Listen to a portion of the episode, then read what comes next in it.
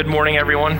It is a great privilege and joy uh, to be up here again preaching God's word to all of you. And I'm thankful for Ryan and for the music team uh, for leading us in worship. And what a great God we serve, and what a great God we know. Something often overlooked, something often forgotten of how awesome and how mighty our God is. And may we not lose that reality that we are not here for a performance. We are not here for a service, ultimately. We are here for a person. And we are here for the person of Christ. And may we not lose that in the instruments, in the things that go around us to make this flow well. But we are here to praise. And we are here to glorify. And I pray that we do that through his word this morning. Uh, we've been studying this series on the subject of the power of oneness. In our first lesson, Matthew highlighted from Ephesians chapter 4 how our unity comes through our shared identity in Christ. That in the person of Christ, we have a unity that unites us, that binds us, that connects us with other people who have been purchased and bought by the blood of Christ. And in that unity, there is peace. In that unity in Christ, we have unity with one another. And then last week, Matthew shared with us an area where our unity needs protected, needs safeguarded in the area of Christian liberties. That though we are saved by the same Savior, we are in fact different and distinct people. And when those differences come into play when we gather together, that can cause division and friction.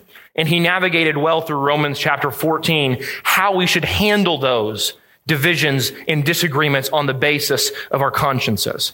And so I hope throughout these past two weeks that you have been challenged more frequently to think about how your actions impact your unity with the believers around you. Now, this morning, we will be highlighting a passage right after uh, Math, uh, Romans chapter 14. We will be in Romans chapter 15, verses 1 through 7, if you would like to turn there in your Bibles. But where I would like to start, above all other things, is addressing a tragedy in the church. The church today faces a plethora of tragedies.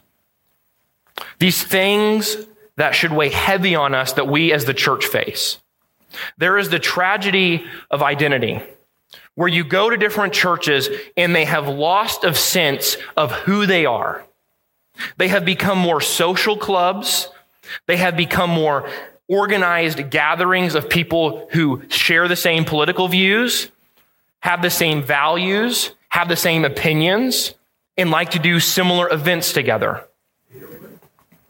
There's the tragedy of service, where churches have become self serving rather than serving others, where it's about how big can we get, how popular can we get, how professional can we get in everything that we do to attract people. There's also the tragedy of doctrine, where the church has chosen feelings over sound faith. And then there's the tragedy of love, which is pursuing a fake, superficial love preferring tolerance over self sacrifice. But I would argue, while all of these are tragedies in the fullest sense, there is no greater tragedy than the tragedy of purpose. The tragedy of purpose is losing sight of what and why we go to church. The tragedy of, purpose is forgetting the reason for assembling together. And if you fail to remember and reflect and hold fast to your purpose, everything else crumbles. So, why are we here at church? What is the purpose or your purpose as the church? There are times, I don't know if you guys are similar to me, you might be. There are certain times in my life where I seem to come to realizations. For me, it is driving in my car. I don't know why. Maybe for you, it's running.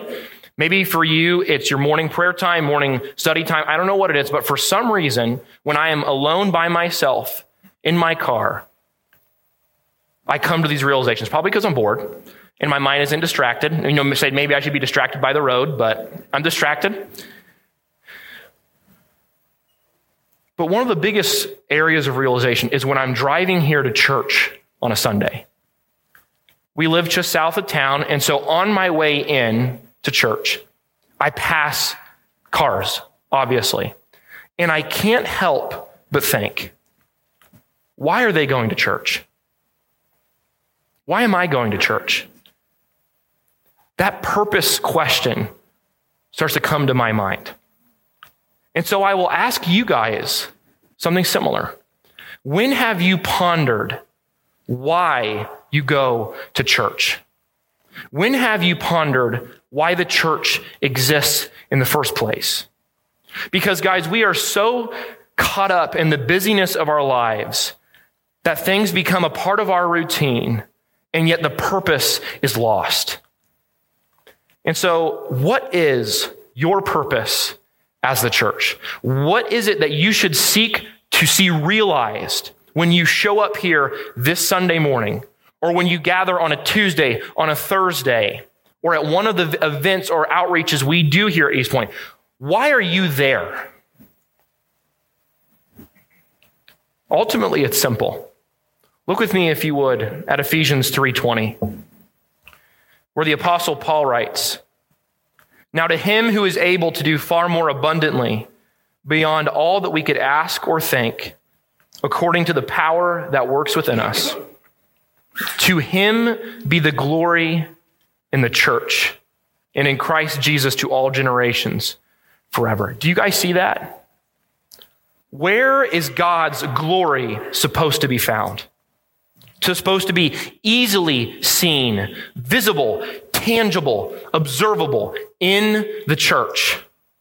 Now, how is God's glory seen in the church? To answer that question, we also have to think about how is God's glory seen in us? Because as all of us as individuals are called to glorify God in our lives.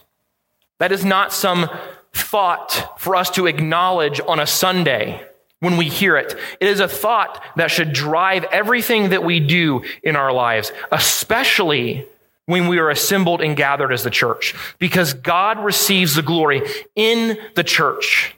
Think of it as a building. How is an architect glorified by a building that he designs and sees through to completion? By its quality, by its impressiveness, by the structure, by all those things being realized. You guys have passed impressive houses and you marvel at the ones who designed those, who constructed those. God receives the glory for the church that he has made and constructed but he also receives the glory for the interior of how the church functions.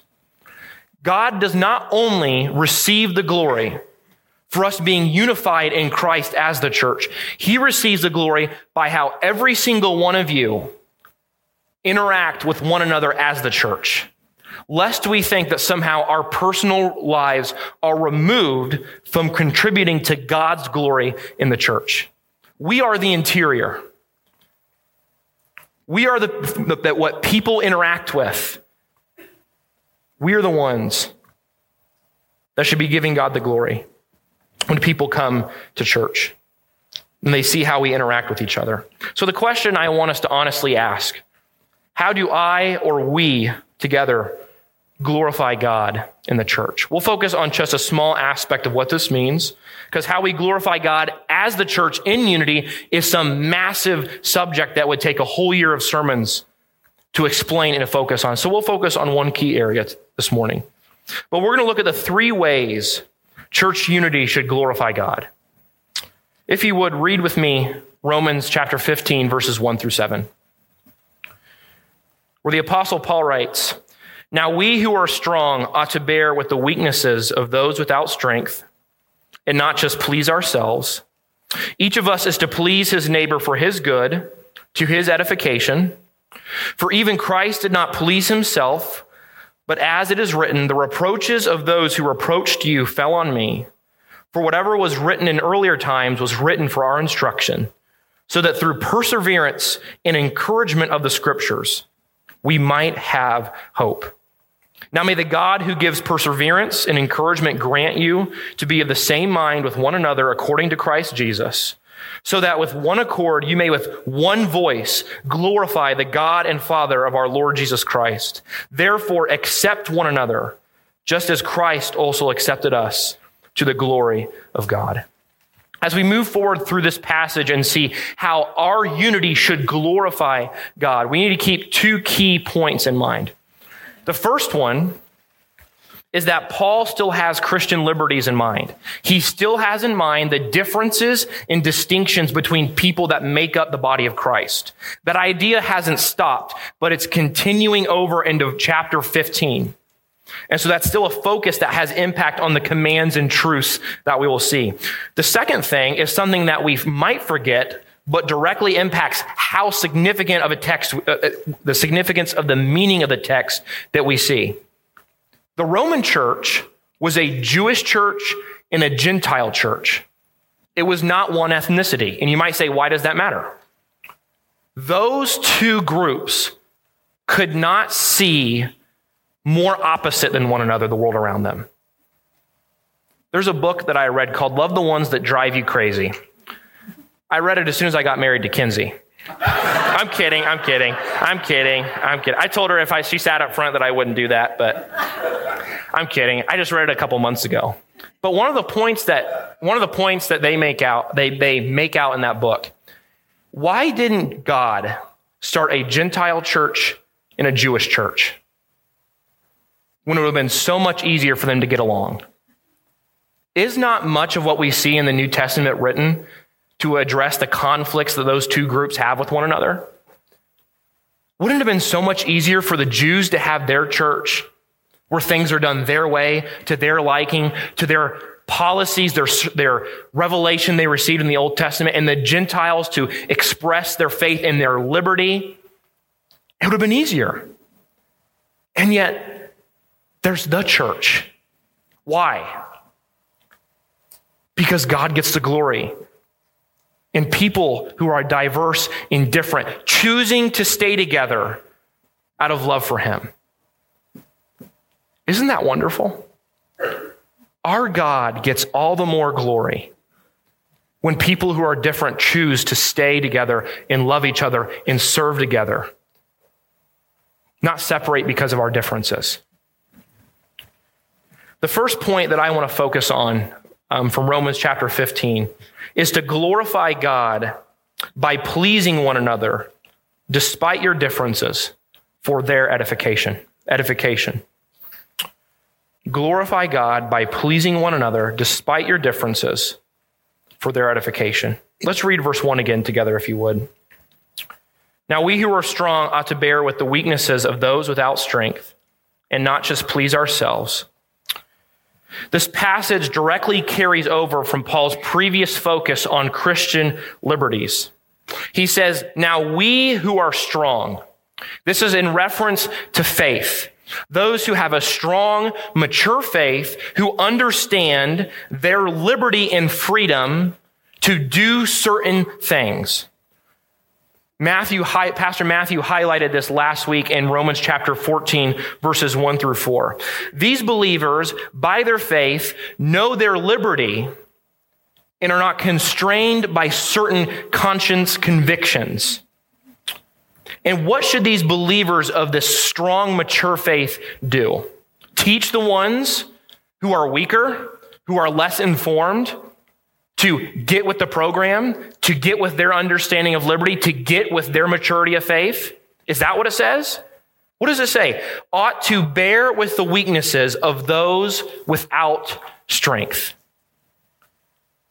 That doesn't sound like teaching or expecting them to step up the level of their faith. What instead are those who are mature and strong in their faith who realize their liberty, what should they instead do? Notice that word ought. It might seem like a simple word, but it is a very important word in this text. Ought means to owe or to be obligated to. It's a reference back to Romans chapter 13, verse 8, where Paul writes, Owe no one anything except to love one another. The principle of love he introduced early in Romans 13. He's tying that together with this idea of bearing with the weaknesses of those without strength by saying you are obligated to bear the burdens and convictions of brothers and sisters of a less mature faith than you out of the command and obligation to love them.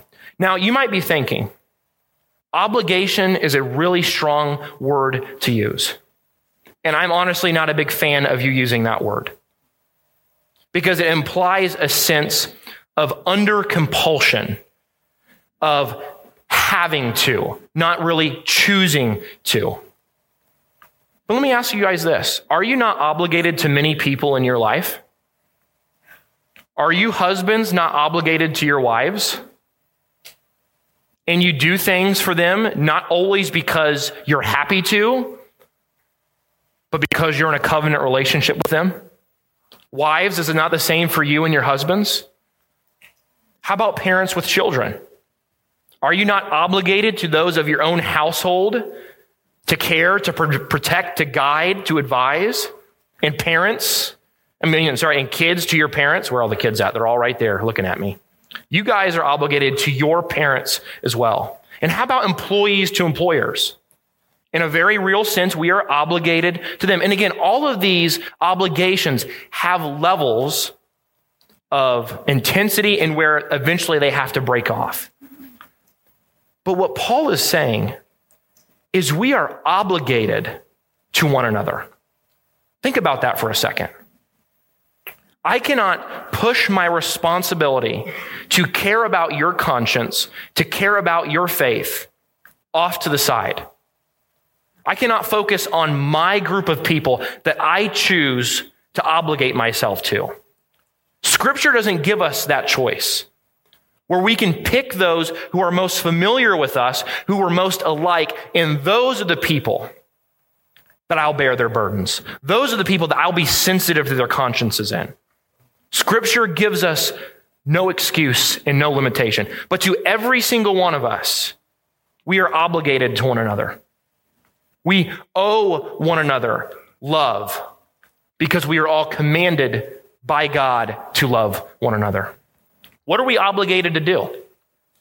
What is this that we owe one another, that we have this strong connection to obey and direct towards one another? We are obligated to bear one another's weaknesses, to bear with those weaknesses. To bear means to take up as a burden or carry. I like to think of it as shouldering a backpack. Someone else has this burden, and I will share it with them. I will take it upon myself. I don't know if you guys have ever carried around a very heavy backpack, but let me tell you, it affects the way that you move and walk around. It affects how high you can jump. It affects how fast you can run. It affects everything that you can do in your life. What Paul is saying is when you assume the burden of another believer, you are choosing to allow their convictions and their conscience affect your own lives. Let me think of this for a second. How do we see this in our life? How do we see believers bearing the burden of those of a less mature faith? And by the way, who are these weak, or these people who have weaknesses of those without strength? It's those who are not strong, those who are not able. It's their faith does not allow them to do certain things because of their conscience. Believers are not all equal in our maturity. Believers are not all equal in our faith but we can all equally please Christ like we saw last week. And what a glorious thing it is. But here's our application that I want to get from this section of Romans 15:1. Do not cast the convictions of other believers off as unimportant or as not your responsibility, but carry them out of love. Carry them out of love. The limitations of their consciences, of those around us who are weaker or less mature in faith, is not something we ignore or forget, but we let them influence our actions and choices so that when we're around them, it positively affects their spiritual well being. Paul continues. He says, and we should not only bear with those who are weak, but we should also not please ourselves. You'll see this word please come up repetitively in Romans 15. The key, it's a key word in our passage, and it means to act for the good or pleasure of, to satisfy. And it's stated negatively here in verse 1. So, what does Paul tell us? He tells us, do not please yourself, which is our natural instinct and inclination. If I have the choice between my happiness and someone else's happiness, what is my instinct to do? Choose my own. My instinct is to consider and regard my good as more important than that as another person. And that becomes a problem when we are called to consider other people first before ourselves. What does it mean to please ourselves in this context? To make that choice. When a brother, when you're out with some, another believer, out to dinner somewhere, and that brother or sister struggles with alcohol, what does the choice to please yourself do? It buys a drink.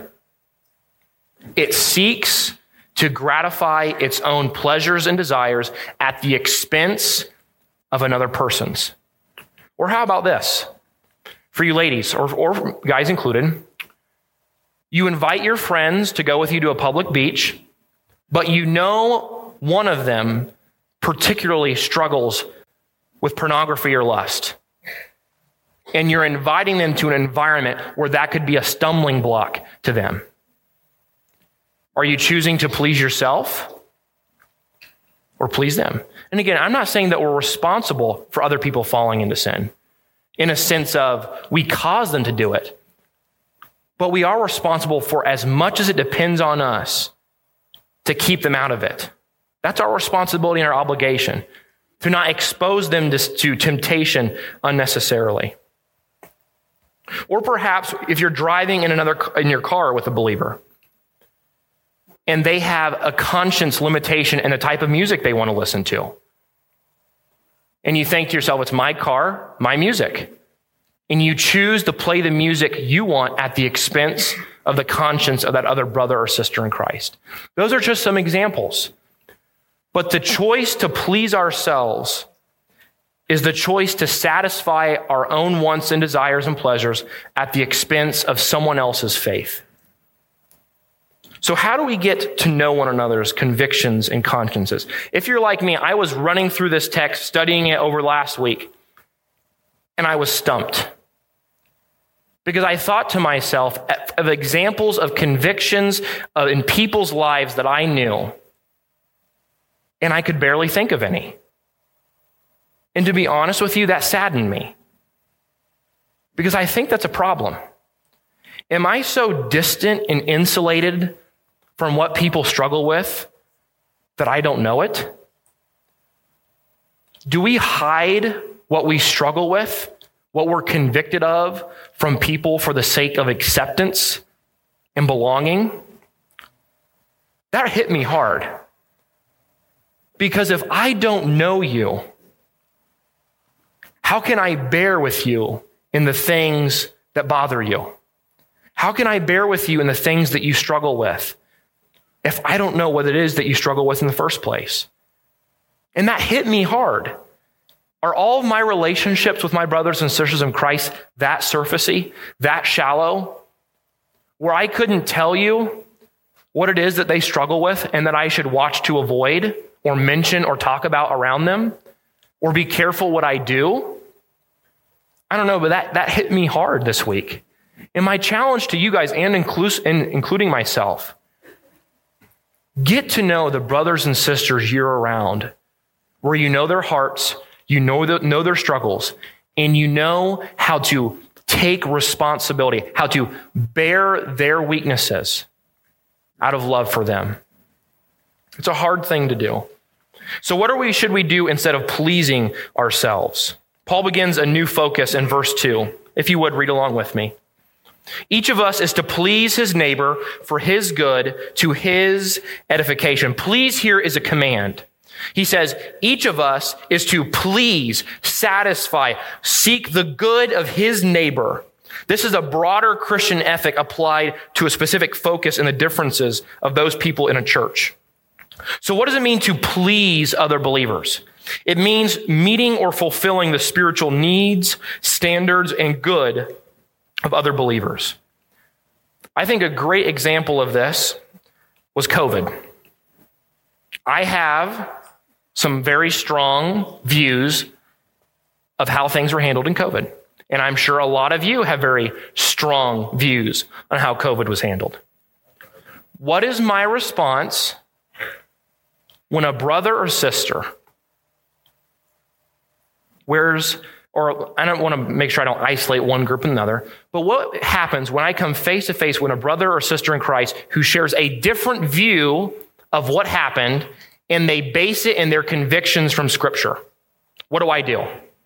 Do I disregard it? Do I ignore it? Do I call them immature? Do I call them uninformed? That's why this text matters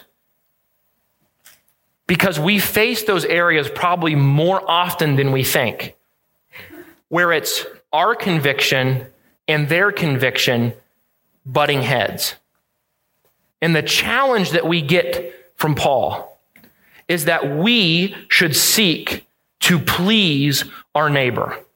That we who are strong, mature in faith, rather than lecturing them over how incompetent or how short sighted they are, in their liberty are to bear with them in that conviction. That's what we see clearly. Now, we can't take this too far because there is a point of taking this too far. It's a point to where you're a pushover and your sole goal in life is to please every person's view around you. Think of this. You will never not please God by pleasing your neighbor rightly. What I mean is this.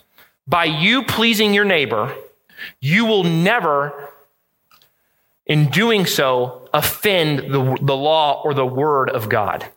Let me use an example.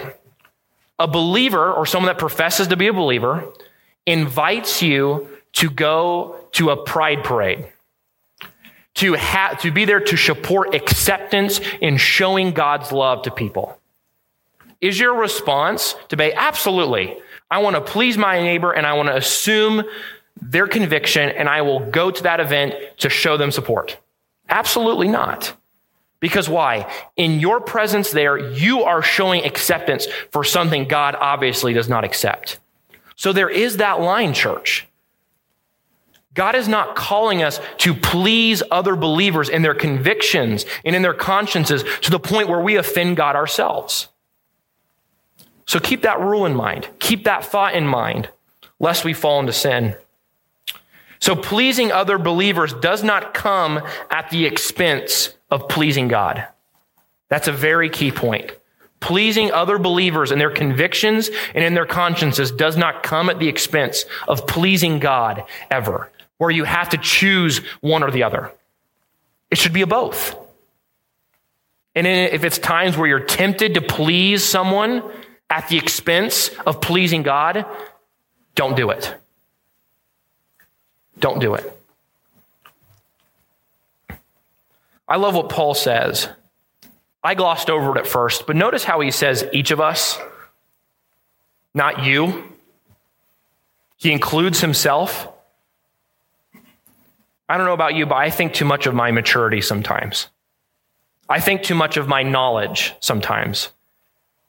As if there are different tiers to us believers. And the ones who are on the bottom tier need to get up with a program for us that are on the top tier. Each of us, the Apostle Paul himself, who Jesus Christ personally revealed himself to, who knew of things far beyond we could ever comprehend, who couldn't, who saw things that he wasn't allowed to speak of, said that he himself was included in the obligation to please his neighbor then that means none of us are excluded too. Regardless of how informed, spiritual, or mature we think we are. None of us are excluded from being obligated to please our brothers and sisters in Christ. Now, why do we do this? Why do we please our neighbor, those believers who are close by, who are around us, for his good, to his edification? What does edification mean? It simply means the building up. The con- it, it pictures the construction of a house, increasing incrementally in its completion, in its fullness, to where it becomes, in a sense, perfect or whole. So, what does edification mean for us? It refers to the building up of a believer's faith and walk with Christ. All of us are being edified. All of us, our faith is being built. We are becoming more like Christ, we, or at least we should be. We should be becoming more complete, more whole, more made in the image of Christ. Our faith should be in the process of growing. How we view Christ, how we love Christ, and how we serve Christ are things that should be growing. We should see, see improvement in. We should see progress in. That's what edification is. The building up of someone's faith and relationship with Christ. But how do we seek that in one another? How do we get from being so consumed with myself to where I become consumed with another believer's faith? We get so caught up in our individualistic perspectives about how I am, how I'm doing, how I'm feeling, that we don't think, I wonder how they're doing in their walk. I wonder how their faith is maturing. I wonder how their faith is growing. Because what Paul is calling us to is to prioritize and value the growth of other believers' faiths. Not to be so isolated to think that ours is the only one that matters in our life. How do we do this? Love. Edification comes from love. 1 Corinthians 1 8. Please look with me on your notes or on the screen. Now, concerning things sacrificed to idols, we know that we all have knowledge. Knowledge makes arrogant, but love edifies. Loving one's neighbor is connected to pleasing one's neighbor, which ultimately comes together in us edifying our neighboring believers. Think of this. Maybe the reason that we don't consider one another's faiths is we don't love them the way that we should. That is a personal shot in the heart to me. To be challenged by God's word, to question whether our love is really legitimate, genuine, and authentic, or if it's merely something that we profess to have. Edification depends on love. If you love your brother, your brethren in Christ, you will desire to know how they are doing. You will desire to see their faith built up, edified, further formed to completion and fullness in Christ. But if that desire, if that curiosity, that priority is absent, then Paul calls into question whether the presence of love is in our hearts for our brothers and sisters in Christ. Only unity can support this relationship. So, what do we apply from this? Believers are called to live for the building up of one another's faith out of love. Out of love. The more we grow in love for one another, the more we grow in our priority to see one another's faith built up. Why is God, God glorified when this is present in the church? Because after all, we're talking about unity and we're talking about God's glory.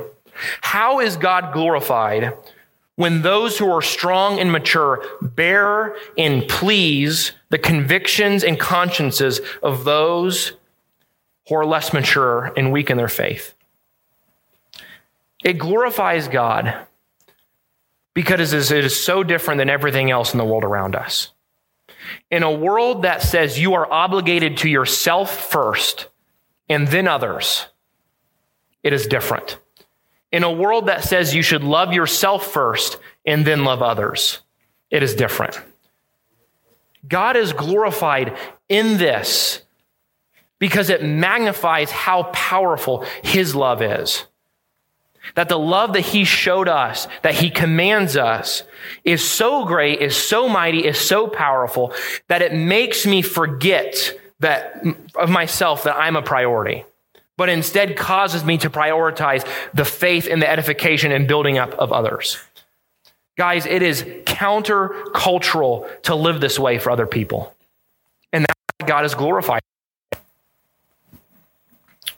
Christ is our example in this. I love how Paul in this text two times gives us Jesus as an example for us to look at, to consider, and to apply. Look at verse 3, where Jesus is given for us to see and observe for how it looks like to please our neighbor. For even Christ did not please himself, but as it is written, the reproaches of those who reproached you fell on me.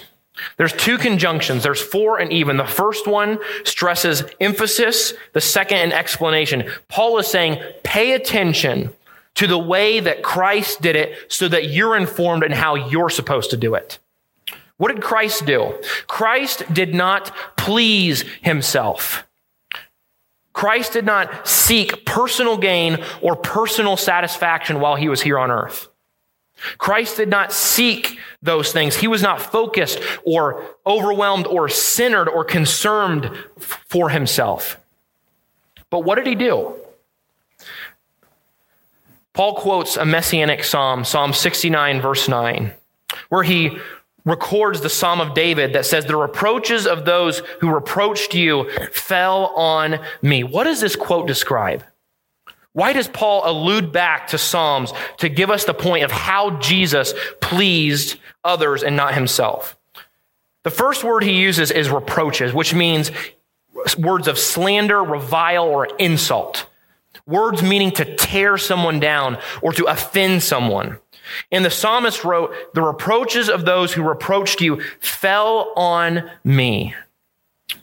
So Paul's referring to the sin that was directed at God was redirected and borne by Christ. This is a reference to Christ's death. That that which wasn't originally directed at Christ, Christ willingly chose to bear himself. That's the example he gives. Christ willingly submitted himself to bear the reproaches of sinners to please his Father. If Christ bore something that didn't belong to him, how much more should we bear with one another? If our Savior bore the insults, the revilings, the harsh words, the sin that was directed at his Father, and yet in order to please his Father, he chose to bear those things for him, how much more should we do the same if our Savior did it too? What is the purpose of this quotation? What is Paul trying to highlight, get us to focus on?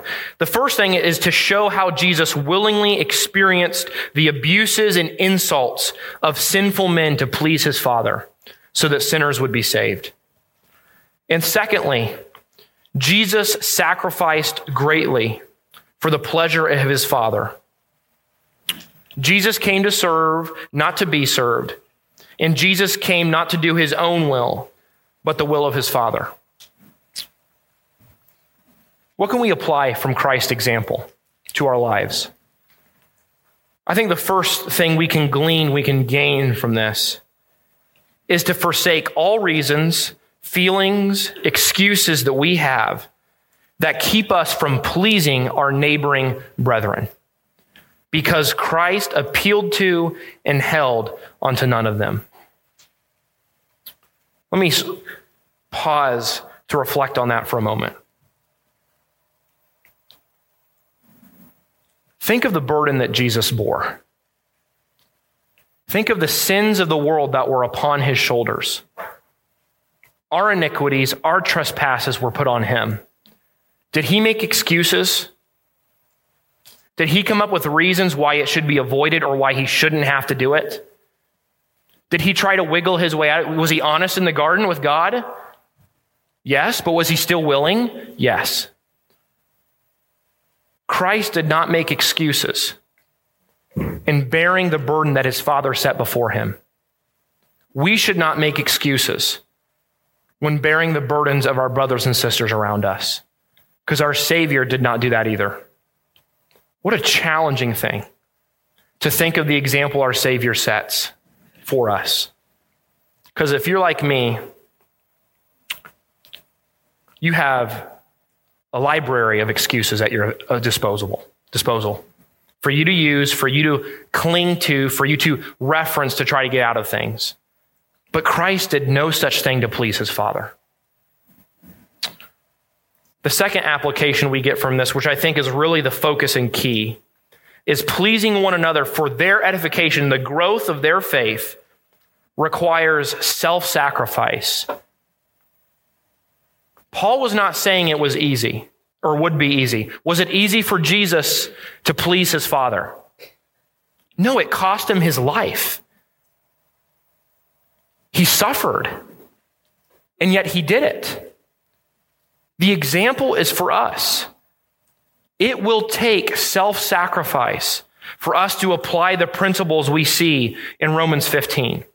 It will take us denying ourselves, denouncing our rights, letting go of things we hold to for the sake of being obedient and pleasing our neighbor for their good and for their edification. It will not be easy, but it is something that we are called and commanded to do as a church because God is glorified in it. Now we're going to turn the page just slightly with Paul. Paul transitions to what I like to call an inspired rabbit trail, where he diverts from his main focus to hit something that he believes is very critical for his audience to know. And I believe it's very important for us to know here as a body today. He branches off from his main focus on how believers glorify God by how we treat one another to give a very simple highlight of why scripture matters. So if you would read verse 4 with me, where Paul writes, For whatever was written in earlier times was written for our instruction so that through perseverance and in the encouragement of the scriptures, we might have hope.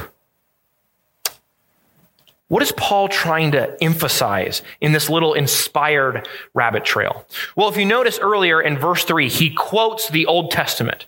He says, For whatever was written, referencing to the Old Testament, whatever was written before.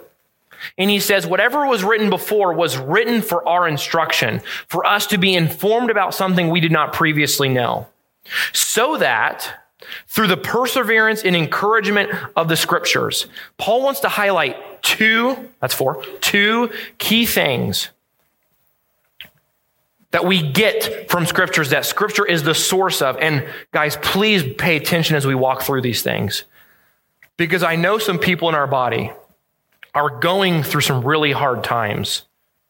And what Paul gives us, this little highlight, this little insight, is of wonderful benefit to our souls if we give it the time that it deserves. So, what is Paul highlighting here? He highlights two key aspects of Scripture. These two things belong to Scripture that Scripture was written, it was revealed and it was written, so that we would know and experience and, and, and have these two things to our benefit. Let's look briefly at what these two things are, what they mean for our understanding of why Scripture was written. The first one is perseverance. Scripture was written so that we might have perseverance. What does it mean to persevere? It means to bear up under to not to try to escape or to not to fold under pressure. It means to abide under in a patient strength. And so perseverance then is remaining steadfast and not faltering under hardship. That's what perseverance is. The ability to remain under pressure or a burden and not give in. I like to think of it as bearing under the weight of a back squat. One of the most painful things you'll ever experience as a human being is trying to hold at a 90 degree position in a back squat. Everything in your body and in physics wants you to go this way. And yet you have to fight and remain steadfast to stay upright. You have to persevere underneath that burden to stay in the appropriate place. That's what it means to persevere. Now, why is it important that you and I gain perseverance from Scripture? Why do we need to have the strength to abide under pressure, under burden, under difficulty in our lives? Life's hard. It's pretty simple. Is not life hard? Are there not burdens? Are there not struggles? Are there not things that keep us up at night, that wake us up early in the morning? Things that we feel weigh heavy on us throughout the day? Things that we can't get out of our mind? Things that we can't ignore? Things that we can't cast off? And not only throw on that the Christian life, the, the, the constant battle with temptation, the battle to be a good witness, the battle to not succumb to blending in with culture around us, the tribulation that comes, the affliction that comes, all of these hard things that pressure the believer to fold in, to give way. And what does Paul say scripture gives us? Perseverance. How does Scripture give you and I perseverance? I was so encouraged in Sunday school this morning where we were looking at worship with the junior high, and a wonderful example of this stood out. Daniel chapter 3, the story of Shadrach, Meshach, and Abednego. Is that not a story that gives perseverance? And is not scripture littered and filled to the brim with testimonies and records of God's faithfulness, that when we take the opportunity to look at those, we gain perseverance from them. That is how scripture gives us perseverance because scripture is overflowing with a million stories and a million truths that help us to handle the weight and the pressure and the burden of life. And so, brothers and sisters, if you are burdened, I ask you to turn to Scripture. Your burden might not be removed, but you will find your strength to bear it. The next thing he gives is so crucial as well. He says, Scripture is given for perseverance, but also the encouragement. Encouragement. Encouragement means simply to call on someone. It has a lot of different meanings. Um, the Greek word does, it's very flexible. Um, but here it refers to communicating truth with the purpose of bringing help and comfort. And so encouragement means calling people to see the words of truth that will help their souls. Now, why is this important for life? Why is this important that scripture has this for us to our availability, to our ability to grab it, to grasp it, to apply it? Because life hurts. Because life is sad. Because life hits you sometimes in ways that you never saw coming. And if we're honest with ourselves, we all need encouragement in a lot of ways in our lives, don't we? From the smallest little trial we face to the biggest life altering circumstance in our lives. We are a people in need of constant encouragement because we get downtrodden, we get overwhelmed, and we get consumed with the feeling that we can't overcome our circumstances. So, what does Scripture offer to us? Help for our souls. Turn to the Scriptures to find encouragement, to find truth that help, helps and comforts your, your souls in times of need. Turn to it, appeal to it, go to it, because scripture is the source of truth that helps and comforts our souls. I love how Paul ties these two truths, these two realities of scripture, perseverance and encouragement, with the thing we often lo- lose in difficult times hope. When circumstances are so bad, so trying, so difficult, we are so quick to lose hope that things could be better, that things will get better, or that as if you could make it through this. Encouragement and perseverance are essential to us having hope.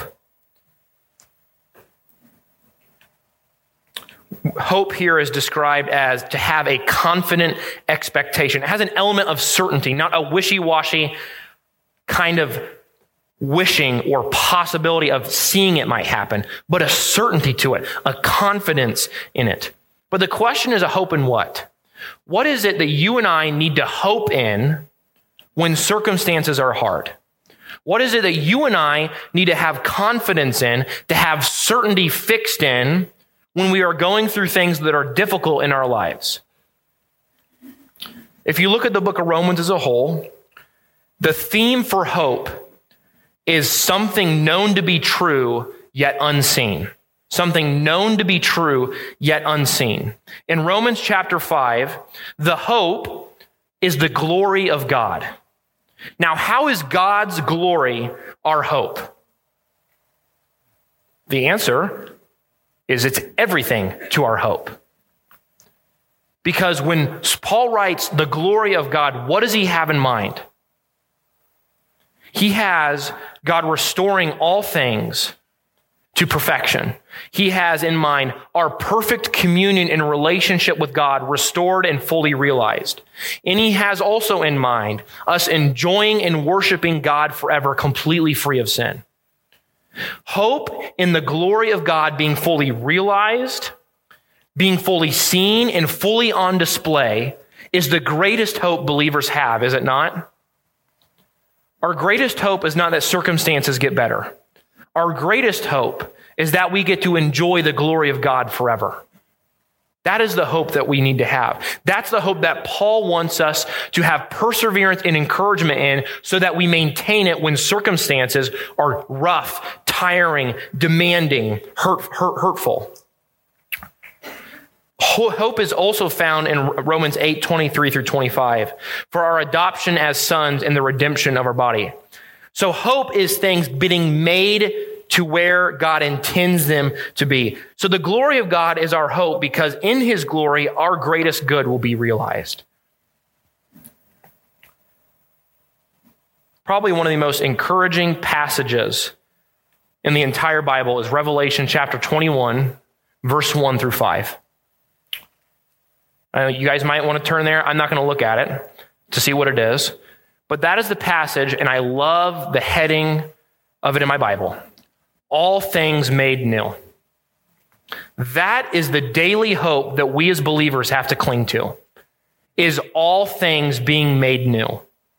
That things will change for our good when God's glory is fully realized. It is the hope that things will not remain or stay as they are, but that the glory of God is inevitable, and thus our good is inevitable as well. That is the hope that we, through perseverance and encouragement of the strict scriptures, must have. And so, what's our application from this portion of our text? Scripture provides the perseverance and encouragement we need to have hope in the words of God that keep us living in obedience despite difficulty around us. God's word gives us what we need so that we can have hope in the difficult lives that we have. Let's look at the second reason or how we glorify God through how we treat one another. We should glorify God through being of the same mind with believers who are different than you. Glorify God through being of the same mind with believers who are different than you. If you would read verse 5 with me. Now may the God who gives perseverance and encouragement grant you to be of the same mind with one another according to Christ Jesus. The NASB translate this, now may the God who gives um, the NIV and a couple of other really good translations, I believe, translate it a little better, um, where it says, Now may the God of.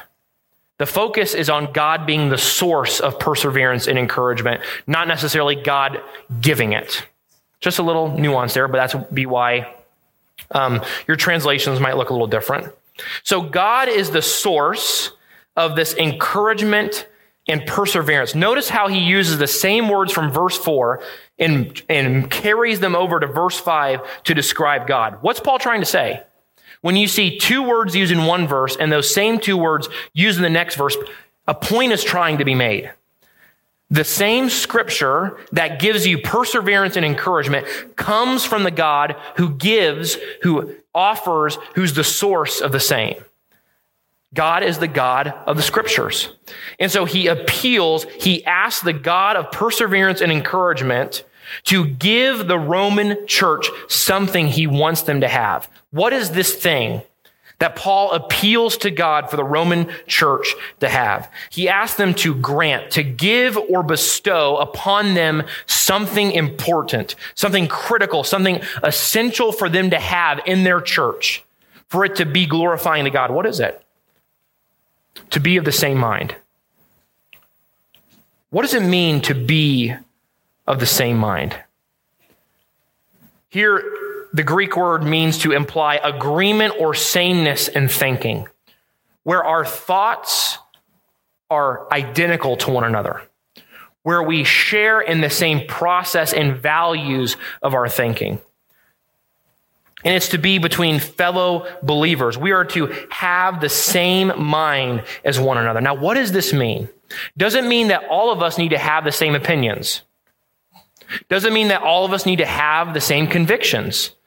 Doesn't mean that all of us need to be exactly identical in every single way that we think. No. This next phrase is very helpful. Look with me, if you would, at verse 5. Be of the same mind with one another according to Christ Jesus. That is the key. That is the crucial key to what it means to be of one mind. The shared thinking of believers, our sameness of mind, flows from the same understanding of Jesus. If we believe and trust and understand the truth of Jesus together, that unites our mind in the most important truths in the world. What Paul is saying is that Jesus shapes and directs the collective thinking of believers. And so when our thoughts and our thinking is centered on the person of Jesus, that centers and unites and connects our minds together as individuals. We do not have to become identical to one another in how we view the world in every single circumstance or in every single way but we are called to be of the same mind by believing in the same Jesus and by believing in the truth of Jesus. The truth of Jesus has that power to where it unites people who are radically and fundamentally different from one another. And the strength and the power of the truth of Christ makes us of one mind together. And so the sameness of mind means to be united and identical in our thinking about Jesus, thus with each other. And so when we share our thinking and our thoughts on Christ, and our priority and our doctrine is all rooted and based in Him, then we are made to be of one mind with one another. While we might disagree over secondary issues of conscience, we can be inseparably united over the person of Jesus we can be inextricably tied together, centered on one another, connected with one another in our thoughts if Jesus unites us all. If our, the truth of Jesus that we know is in our hearts, it brings us together. So, is sameness of mind something that we attain to or God gives? I think that's a valid question our text proposes. If sameness of mind comes from Jesus, of being centered and rooted and grounded in the truth of Jesus, is it something that God gives or something that we attain? If you would look with me at your, at your notes or up on the screen at two passages um, of, in other writings of Paul. In Romans 12, 16, he writes, Be of the same mind toward one another. And in 2 Corinthians 3, 13, 11, he writes, Finally, brethren, rejoice be made complete, be comforted, be like minded, which is a command. And so obviously like-mindedness is something that we pursue or do in obedience to God's word. But that's only half the picture. Yet Paul uses the word grant to imply that it's something that God has to give. And so what's the truth we gain from combining those two thoughts together? You and I have a role to grow in our unity of mind, our sameness of mind. That as we understand our Savior better, as we pursue to know Him deeper, more intimately, more biblically, we also get to know and combine with one another and our thoughts unified with Christ. Think of this. Think of the wonder of this. That I have something more vastly in common with a brother or sister from India than I would with someone of the same exact background, same exact personality, same exact likes, dislikes, hobbies, whatever. I have something stronger, more valuable, more precious in common with them than anything else that ties us together. That's how powerful the truth of Jesus is.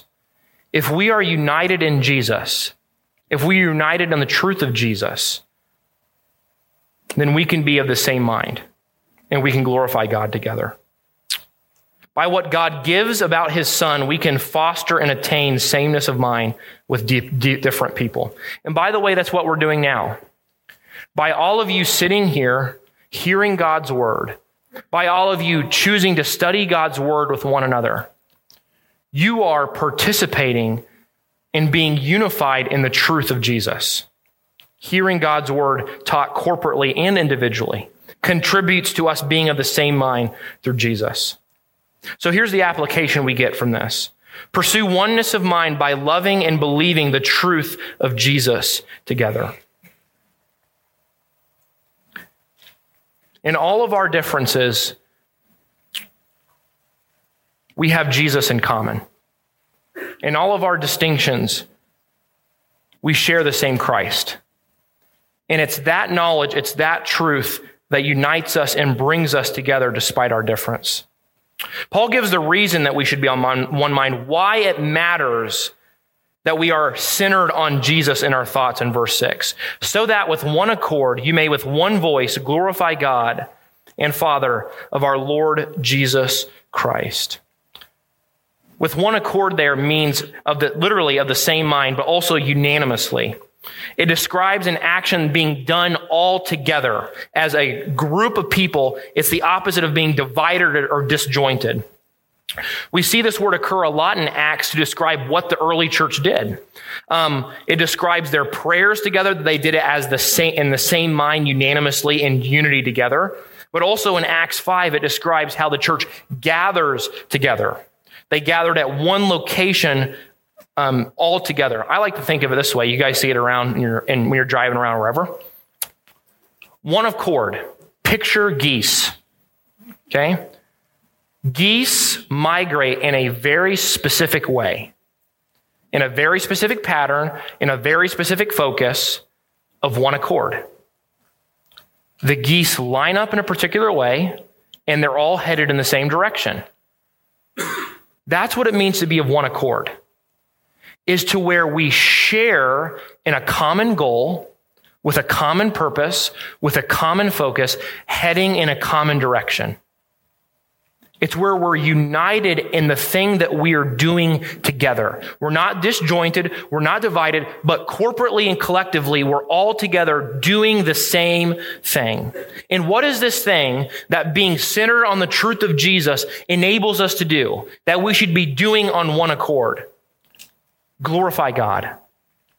That's where unity comes into play in glorifying God, where we are called to, with one voice, literally one mouth, we are called together as the body, not to only glorify God individually in our lives, but to glorify God together as the church.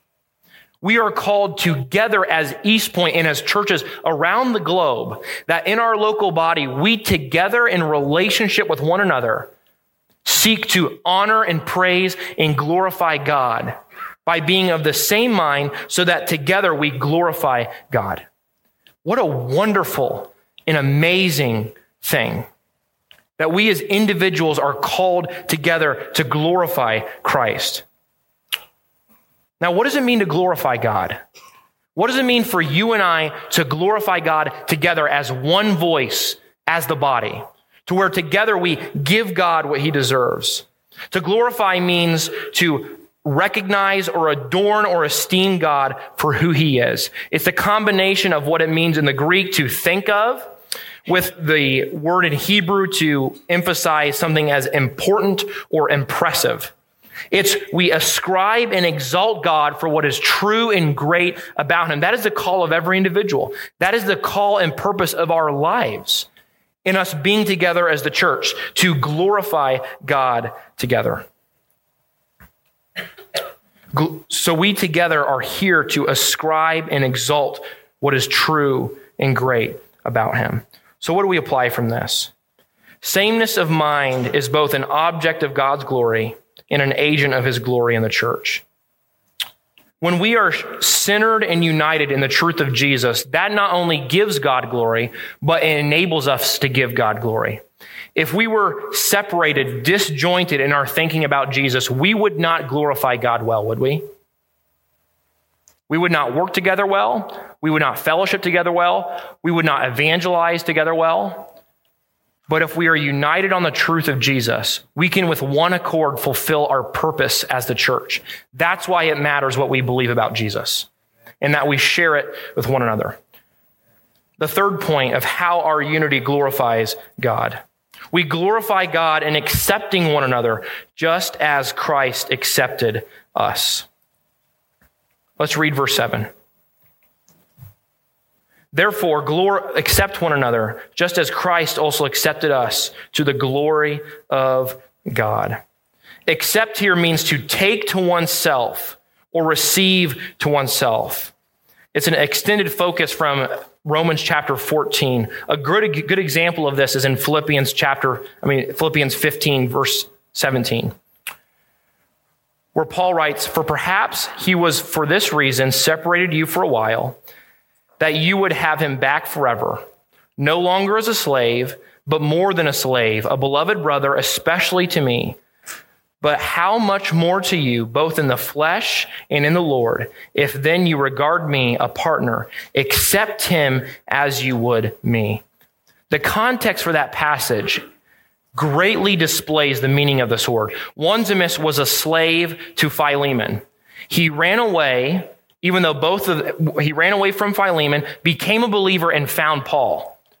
Paul then had a relationship with Philemon, a brotherly relationship, and they would often host church, a church at Philemon's home.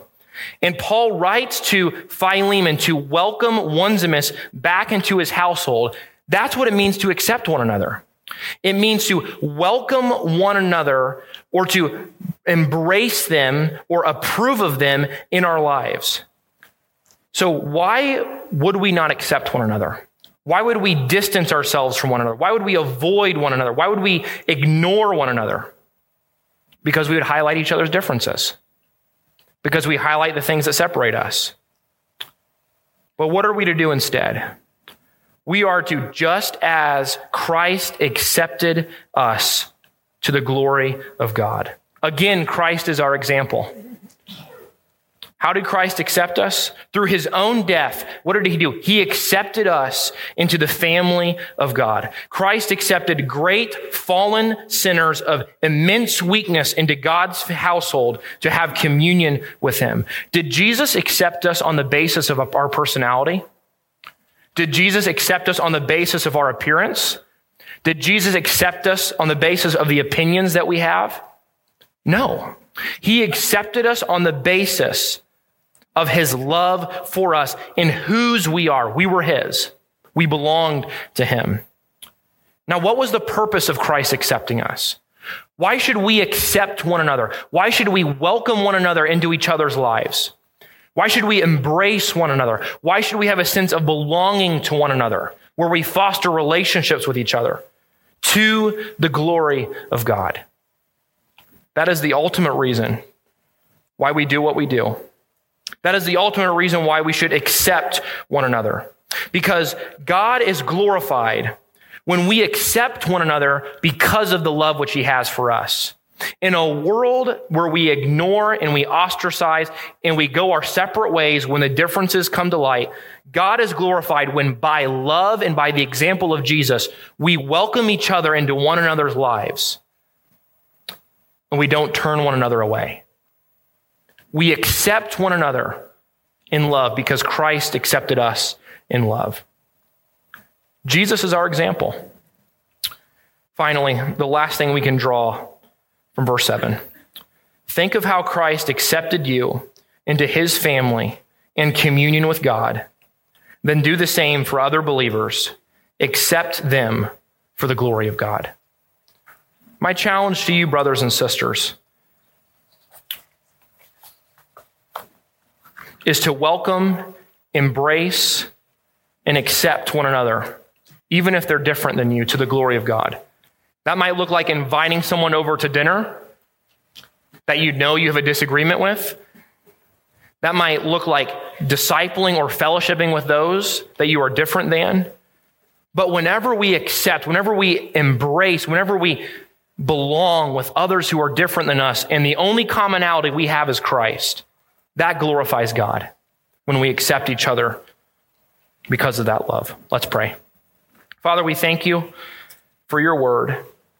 God, we ask that you continue to help us, O Lord, to grow in our ability to honor you and glorify you in our unity, to please one another, to be of the same mind, and also, Lord, to accept one another for the glory of God. Because, Lord, it is all for your glory that we are here together as the body. Lord, we love you and we praise you in Jesus' name. Amen.